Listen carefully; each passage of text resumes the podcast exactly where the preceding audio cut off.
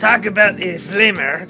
Uh-huh. Oh Today no no no no no no no no! We are not doing this for another podcast. Haven't the French suffered enough, Nato? No. Okay, well, whatever. I'm taking over today. Buongiorno, and welcome to the Gay Anarchist Yoga and Erotic Cooking Association podcast. I'm Amelia, and tonight we're cliff diving off the deep end into last year's pre pandemic hit, Portrait of a Young Lady on Fire. Or, as the French would say, Portrait of a Young Lady on Fire. And joining me tonight to discuss this riveting sapphic romance, we have three famous artists you may have never heard of before. First up, from the Dutch School of Abstract Impressionism, it's Bobby. But tonight you can call me Mary Cassatt, who is an American painter that I looked up just before this podcast. All right, pleasure to meet you, Mary. And next up, from the French School of Something to Do with Droid Portraits, it's Kim. Hey, it's Kim, but tonight you can call me Anatoly Metlan. He is a painter that I like, and he draws like women uh, dancing or with violins, and their skirts look like they're on fire. And last but kind of least, uh, he's not actually an artist from the School of Anything, but you might know him as our usual charming host. It's Nato. Hi, I'm Nato Kitch, but you probably know me as my other name, Georgia O'Keeffe, the artist who's known for drawing f- uh, flowers. The flowers, nothing but the flowers. They're definitely not vaginas. They're definitely not vaginas. I almost picked Georgia, and I was like, no, I just don't. It's not in that mood tonight. Georgia wasn't on your mind. no, Georgia was not on my mind. We should be uh, real hammy and put that in the soundtrack for the movie. Although I guess we won't have audio rights to it, so never mind. All right. Perfect. And to start off this episode, we are going to play one of our favorite games that we've never heard of. Get your buzzers ready for They Didn't, Did They? This is a true or, true or false game. There's seven questions, three rounds, and only one shot to get the answer right. And round one is all about the lovely Adele Haenel. Question one. Celine Sciamma and Adele Haenel have worked together since Sciamma's debut film Water Lilies, or as it's known in French, Birth of the Octopuses, a coming of age story about three 15 year old girls experiencing sexual awakenings. Make a buzz in now. Nato, you are first. I'm gonna say that's true. It is true. In the film, Haenel plays the beautiful Floriane, the captain of the school's synchronized swimming team with a bad reputation. Just kidding. She's being slut shamed despite never actually having had sex. There's a lot to this film, but this episode isn't about that. Definitely check it out, though. Um, um, all right. On to question two. Uh, Adele Haenel has received a César Award, which is the equivalent of an Academy Award, for her role in The House of Pleasures, a period drama about the hopes, dreams, rivalries, pains, and pleasures of prostitutes in a luxurious Parisian brothel. Uh, Anatoly Metlan. True. False. Eh. Though this is indeed a movie starring Haenel, she actually won a Lumiere Ah, for okay. her role rather than a César, which is like the Golden Globes. I, was say, I thought it was some award. Yeah. Uh, that's why I tricked y'all. Question number three. Uh, aside from being a prominent French actress with a long, long list of movies to her credit, Adele Haenel is also an outspoken feminist. All right, Bobby. I'm gonna say that's true. You're correct. A prominent voice in the French Me Too movement, she was the first prominent actress to speak out against sexual abuse in the French film industry, leading to the eventual expulsion of Christophe Ruggia from the Société des Réalisateurs de Films, the Guild for French Directors. She and co-star Noémie Merlant, uh, who you know as her love interest in Portrait of a Lady on Fire, along with Aissa Maiga, who is another French actress, writer, producer, director, famously walked out of the 45th César Awards in February of 2020 when he when Roman Polanski was awarded Best Director for his film An Officer and a Spy. As she was walking out, she raised up her fist and shouted for for shame. All right, on to round 2, which is all about the director, Celine Sciamma. Question 1. Aside from Water with Lilies and Portrait of a Young Lady on Fire, Celine Sciamma has also dipped her toes into the horror genre. In 2013, she wrote and directed the French horror film, The Rosy Wrath of Starlight, a surrealist horror in which a young woman discovers her sexuality against a backdrop of religious metaphors and vampires, a journey which eventually leads to her death by burning at the stake. Nato, I'm gonna say that's false. You are correct. Oh man, I really wanted that to be true. this That's is actually a, this is actually a movie, but it's from the Czech New Wave in the '60s, and it's called Valerie and Her Week of Wonders. Oh lord. Valerie and her week of wonders. I'm writing that down. What a week. You're gonna give me a run for my money on obscure references. All right, on to question two. Celine Sciamma and Adele Haenel, aside from having had a long-standing working relationship, were also involved in a long-term romance with each other. And Bobby, True. you're correct.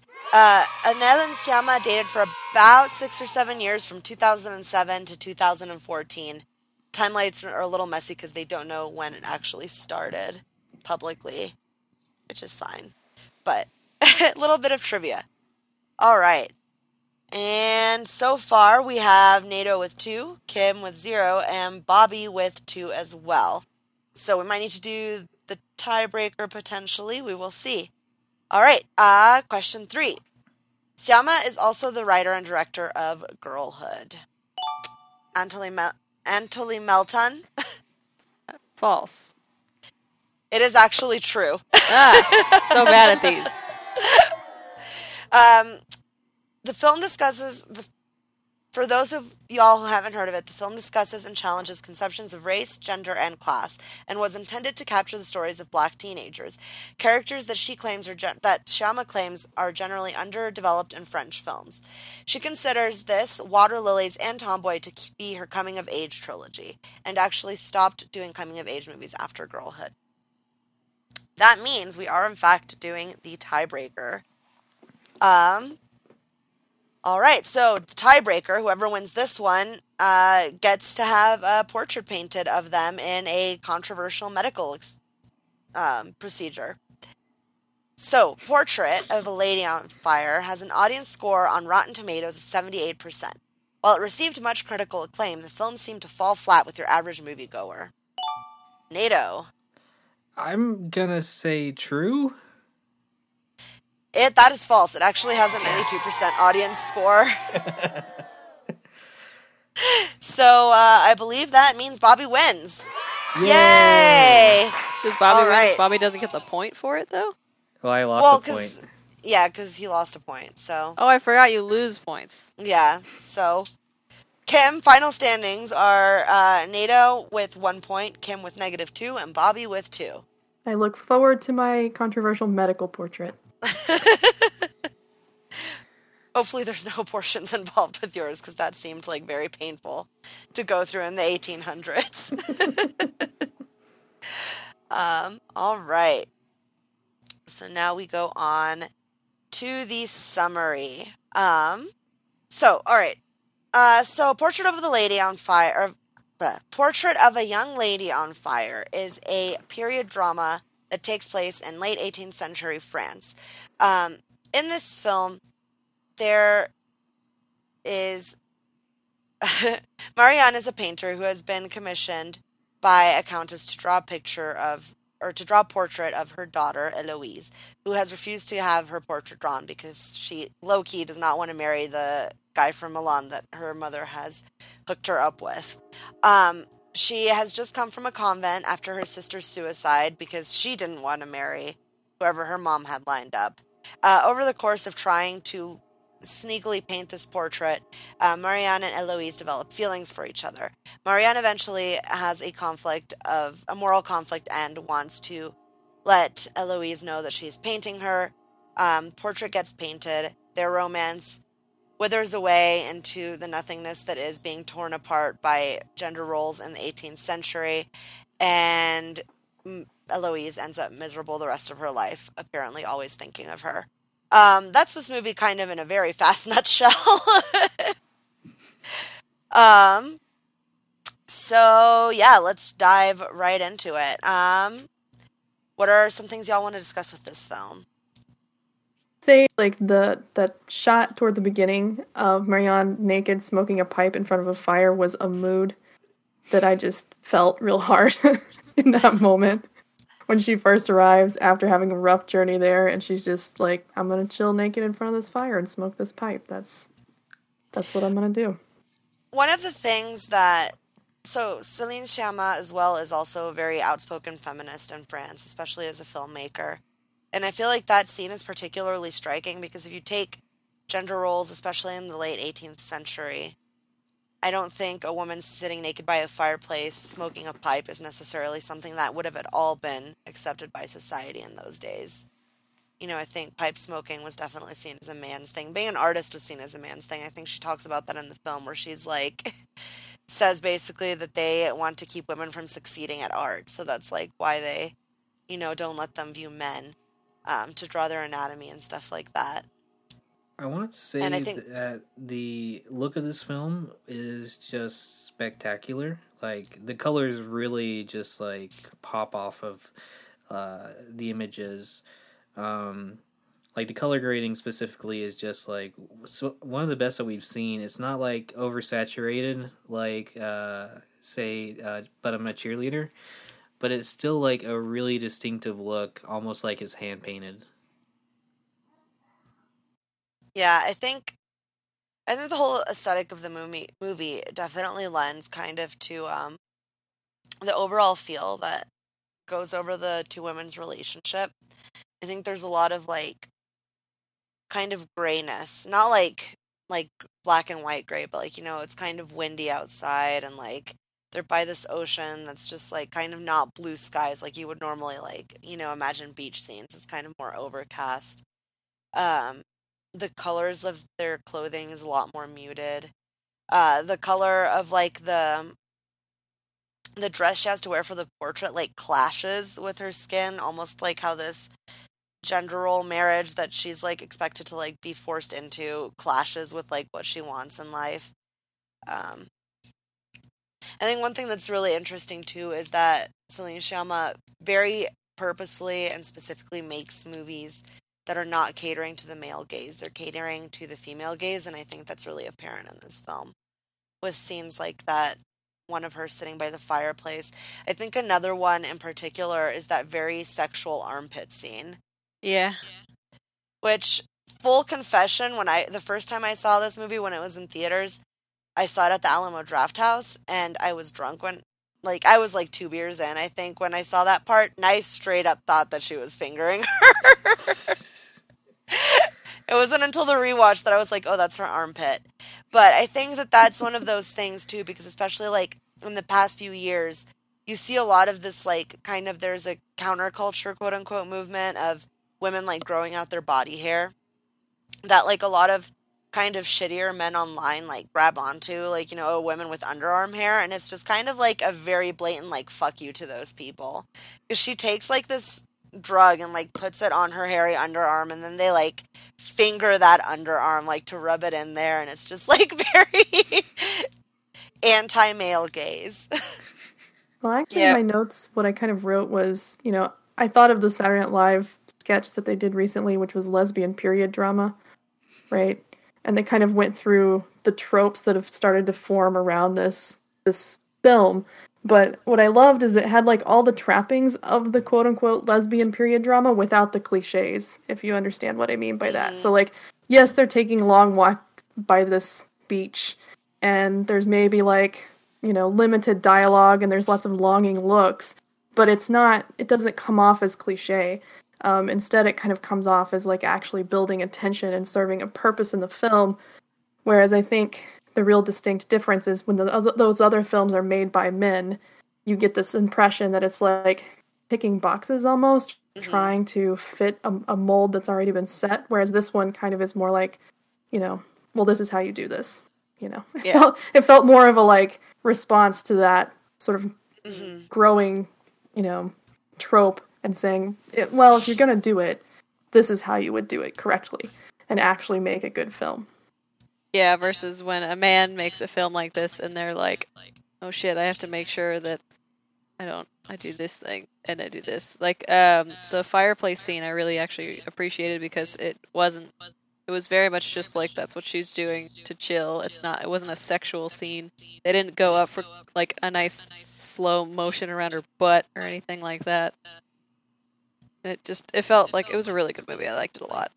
Yeah, and I think it just like more genuinely also just tackled like issues that women faced and would have faced in those days period like it seemed less like it was oh you know like kind of trying to objectify any kind of like you know lesbian relationship for like any kind of gays as much as it was like these just happen to be two people in time and this is like their story and there's other like stuff that is happening to other people in this time that are also kind of part of their story, like the maid having to get the abortion.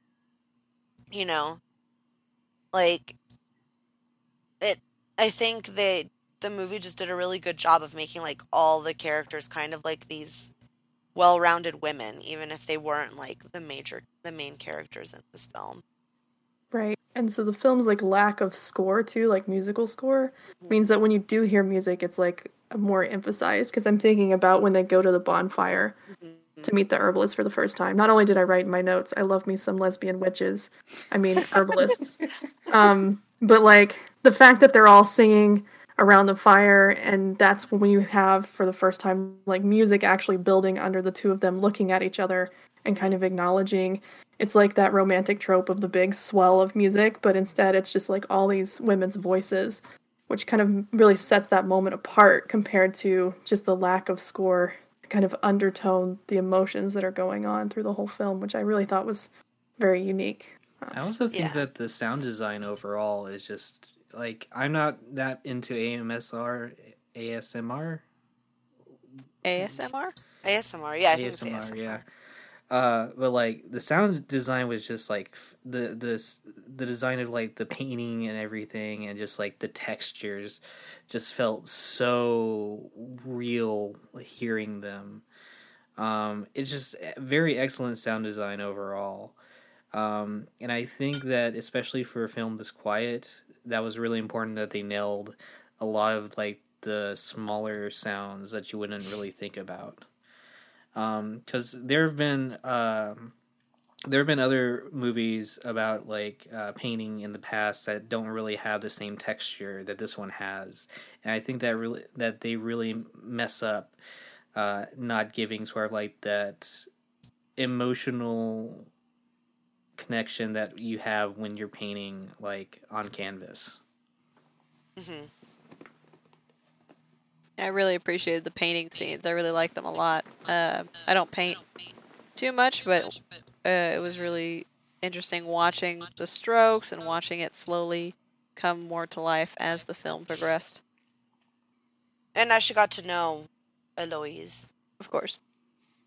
like I think that was kind of one of those definitely like one of the underlying themes of the movie is that this girl who like really doesn't want anything to do with any kind of man obviously. Like she wanted to go to a convent and then like you know is in love with a woman throughout like most of the movie. Like she really doesn't want anything to do with this like guy that's marrying her. And it isn't until like you know somebody comes in and stops like kind of objectifying her and treating her as something to paint but like actually starts seeing her as a human being that she starts to like open up and like be okay with being painted being okay with like even smiling in the painting That was such a good move. That was such a cool move when uh, Marianne like trashed that painting. I was like, yes. Although I did get confused about the burning of the painting. Um, it was like it was a really cool kind of mental fantasy thing, I think, but I wasn't really sure what was going on there. It is called Portrait of a Lady on Fire. So that was a portrait of a lady that was on fire. That she then put into fire. right. I wish I could do that, but I don't have a fireplace. yeah i want a well, it was fireplace unfinished too, right? The, the Yeah. top part of That one was the unfinished, yeah.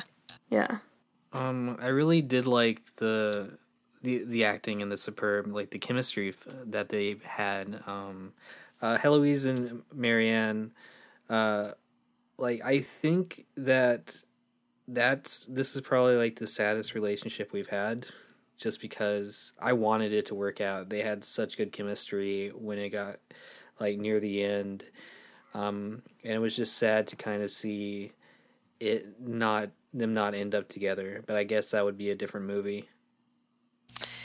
Yeah, and I think that stays true to like the the time period that we're talking about, you know.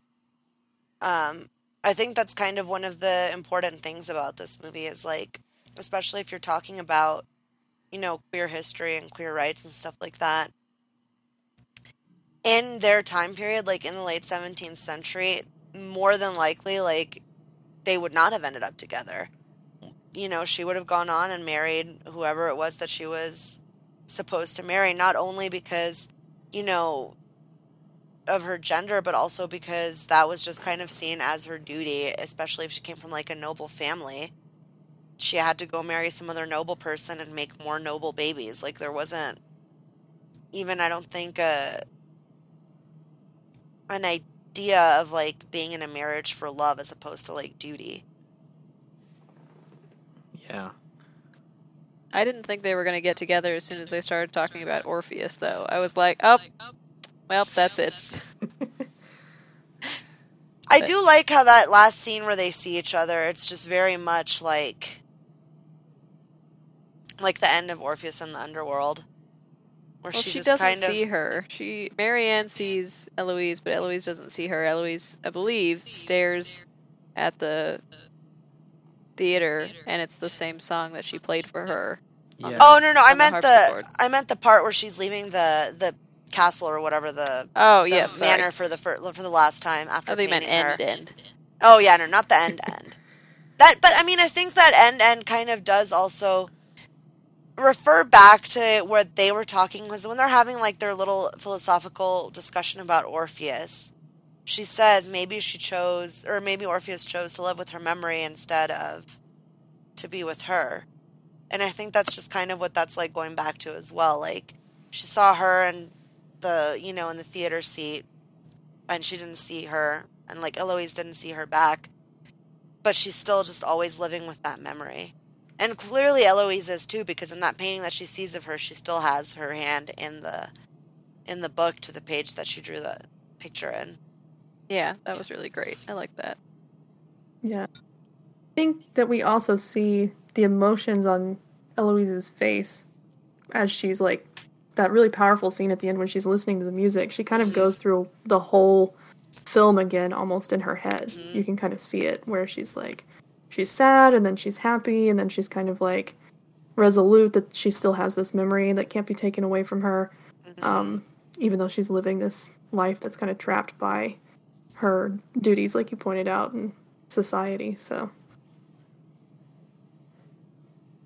which i think was interesting because it was it goes it goes back to that argument they were having about the memory versus the person and Yeah. which is more It's also kind of, a, in a way, a subversion of the Orpheus myth, isn't it? Mhm. Like because uh, the whole thing is like he looks back and his wife turns to dust, and she's not.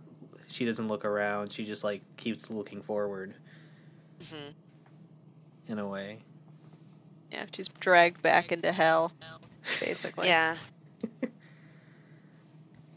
I don't know why I laughed at that. Because I'm funny, Nate. this is true. This Um, isn't really a funny movie, I feel like, so it's not.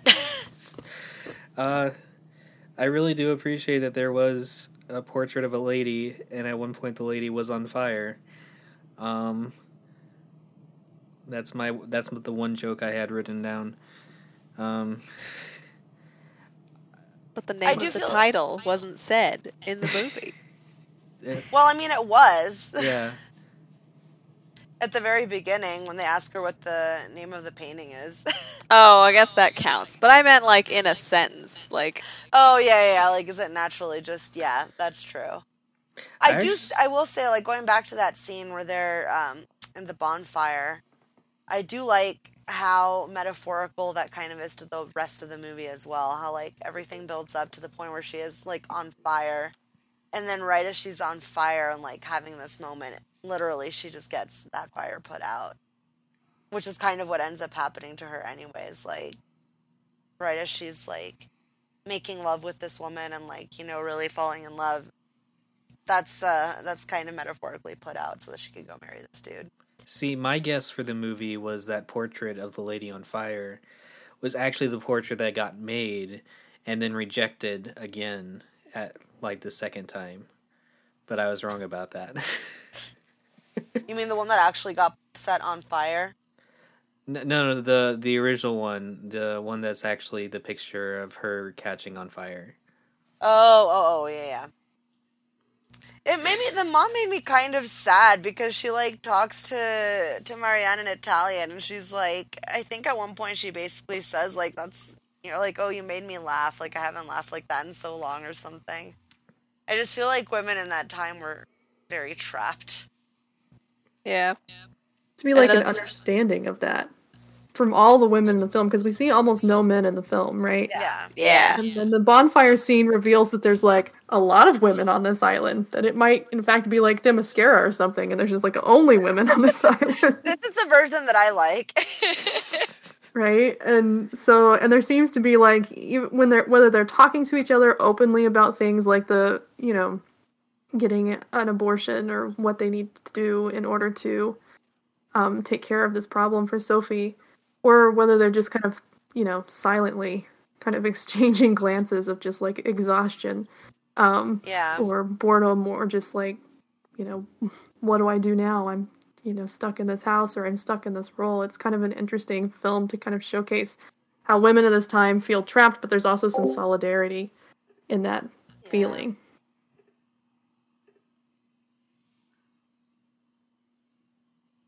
Yeah. I think it's interesting that the uh, the daughter, the sister's suicide too, is kind of never fully touched on. You know, which makes sense. Like again, just sticking to the time, and like especially if they're religious enough that the daughter is like going to a convent. Like I'm sure that that would have been seen as something scandalous, but like really, she was trapped to the point where that was like the only way she saw out of this marriage she didn't want. And then they just put her sister like in the exact same position. With the same guy. yeah, just like, oh well, uh, we lost one, but you want the other. The other one's great, let me tell you. yeah which just kind of shows how transactional the you know going back to like the concept of love marriages was not really a thing at this Yeah. point in time it just shows how transactional this relationship is you know right? Completely interchangeable. Which even makes like the portrait painting kind of interesting to me, because I was like, in my notes, I kind of wrote that it's it's clearly a very transactional relationship, as you know most of these things were at the time. But the fact that he also wants a painting first, as like not necessarily as an expression, because like, is am I remembering correctly that later in the film, um, Marianne is actually making her own small portrait to keep with her as like a think so. Keepsake. It's Yeah. like two different kinds of portraiture happening, right? One that's actually made out of love that you want to keep with somebody that you care about with you all the time versus something that's just like I need to inspect. You know. I need to inspect my soon to be property. Um, excuse Right. me. See if I would swipe right on this before I lock it down. Thank you.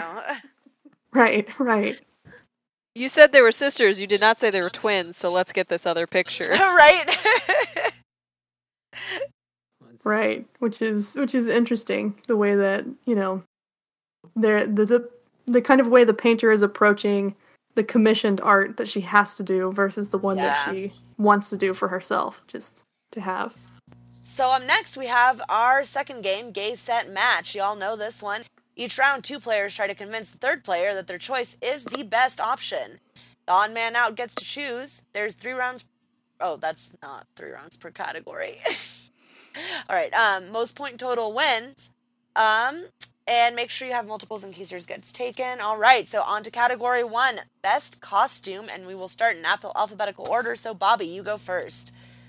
Hey, um, they're on the beach scene where Sophie is like running between the two of them. She's wearing a like bodice that's like got floral embroidery on it, and you only get like little glimpses of it under her cloak, and I just feel like it's probably beautiful and obviously made for sporting, you know, so you could run and jump and everything else in it. Try to miscarry. A baby. Right. Um, all right. And then we have Kim. I loved the just the green dress uh, because it was such a stark contrast to the rest of the film, and it like it makes your eyes go, "Wait a minute, what was that?" And especially, I actually really like it when uh, Marianne is wearing it because there's that moment in the mirror where you can only see her neck down, and I was like, oh, "That's such a really interesting way to have a visual representation of yourself for like self portraits." All right, Nato. So who's going to win? Is it the sporty floral or portrait green? I'm I can't s- think of anything snappy to say for those. I, for I'm, I'm a sucker for floral design. um, so I'm gonna go with the blue floral. The mother also has like a really nice blue floral dress. Um, Oh, yeah. at one point. All right. And next up, it is Nato and Kim. So, Nato, which dress do you think is best? Um, I'm gonna go with the gown that Heloise wears at the opera. Uh, it's got this like burnt white, almost looking thing with this like gold vest, and she almost looks like she's on fire as she listens to the opera that she only briefly heard before. All right. So, Bobby, who's it going to be? Is it going to be fiery opera wear or the, what did I call it, portrait green? Well, considering portrait green was my other choice, I think I'm going to go with portrait green. To Kim. All right. And up next, we have Nato versus Bobby. Are y'all both sticking with your answers or do you want to change them? I'll stick with mine. All right, Kim, who's it going to be? Uh, it- op- Oh, yeah, sorry, go ahead. oh, I'm sorry. You want to do your your Oh yeah, is it going to be uh, fiery opera or floral sporty? fiery opera was my second choice. I really liked the the just how how nice she looked at the opera. All right, that point goes to Nato. We currently have a three-way tie, and going on to category two. If there was one thing about the movie, just one singular thing, what would it be? And we're going to start backwards. So Nato, you're first. Um, I would actually show Marianne painting the portrait of the girl on fire. Uh, we get to see one of her paintings at the gallery uh, that I think is Orpheus, um, but we don't actually get to see much of her other work. All right, and up next, Kim. What is one thing you would change?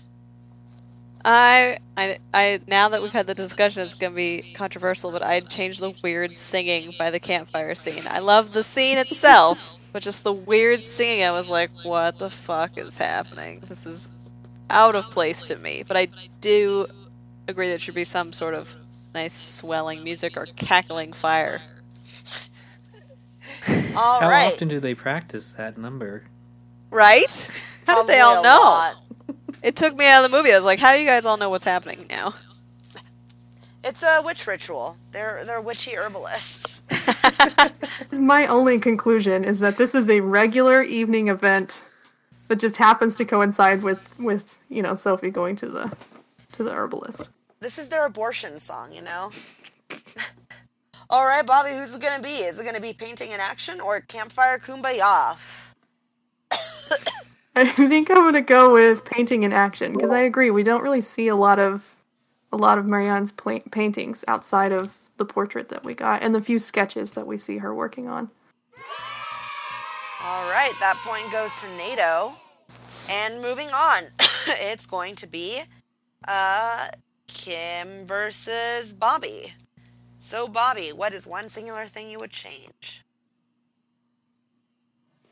Um, actually, I, I kind of would like a little more background on the herbalist herself. I feel like we don't know much about her, how she's contacted, you know, nothing like that. So I, I think some kind of sense of who this person was that they feel safe going to would have been interesting. All right, and Kim, are you sticking with yours? Yeah, I'll stick with mine. All right, perfect. All right, Nato, who's it going to be? Is it going to be Campfire Kumbaya or Herbal Exposition? I also agree with Kim that it's a little weird to that they all knew not only the words for the song but when specific people were going to come into it. Uh, so I'm going to go with Campfire Kumbaya. All right, and that point goes to Kim. So far, we've got Nato with two, Kim with two, and Bobby trailing slightly behind with just one point.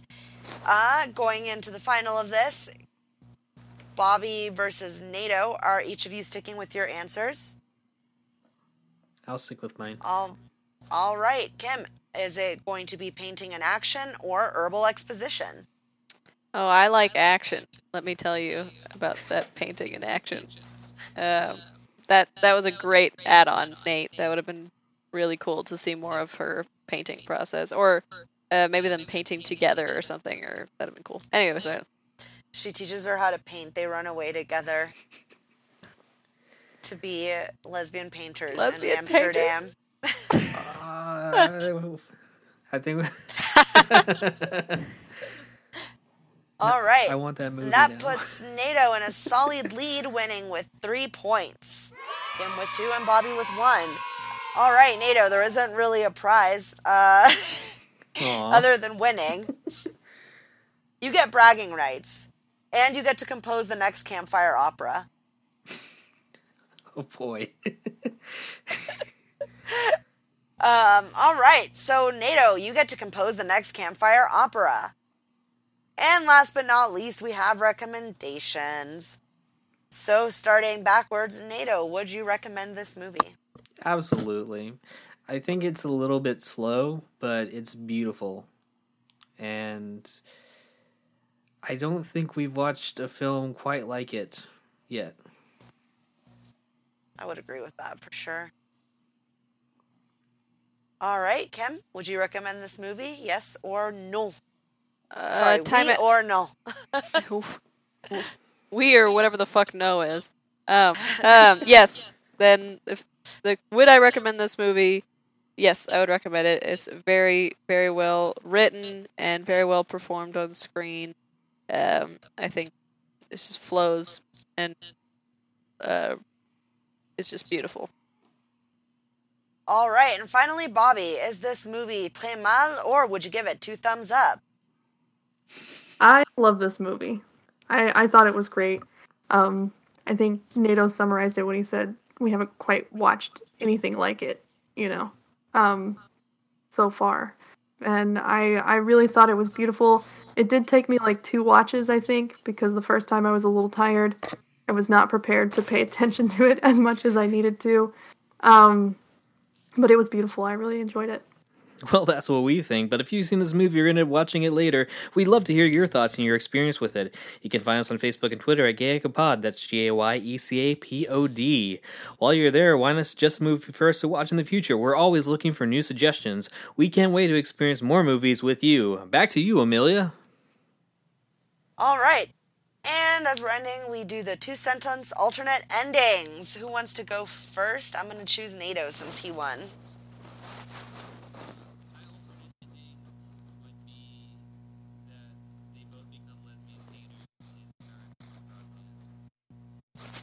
Is the punk rock band called Portrait of a Lady on Fire?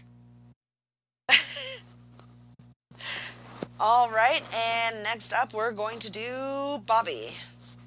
So my alternate ending is that the two reunite in old age after the husband kicks it, and they live out their days as revolutionary patrons of women's art in Italy. Ooh, I love that. That's They super cool. definitely get to garden together in like big straw hats too. Right. Just like I just want peak middle-aged ladies just, you know, living as good friends in in Italy, financing the arts. They were roommates. Right. Yeah. Yes. Her Ru- child's grown. It's her female companion, so she's not alone in the house as an old lady. Poor thing. Yes, they they only have one bedroom because it gets cold in the winter. You know, they've got to. That's expensive to heat up. yeah, you know why why use a radiator when you can just use body heat? All right, and Kim. I, I hope that you'll think that mine is something feasible that would happen in that time and in the film because I think it would have been really perfect. Is just at the very end, and I mean at the very, very end, like we sat with her.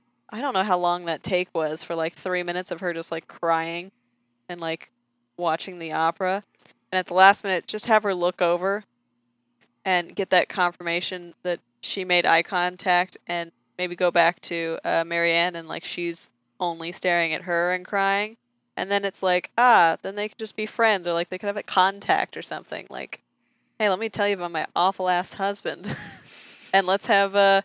and let me come over and oh no, it's snowed. I guess I'm gonna have to stay here for the night. Weird.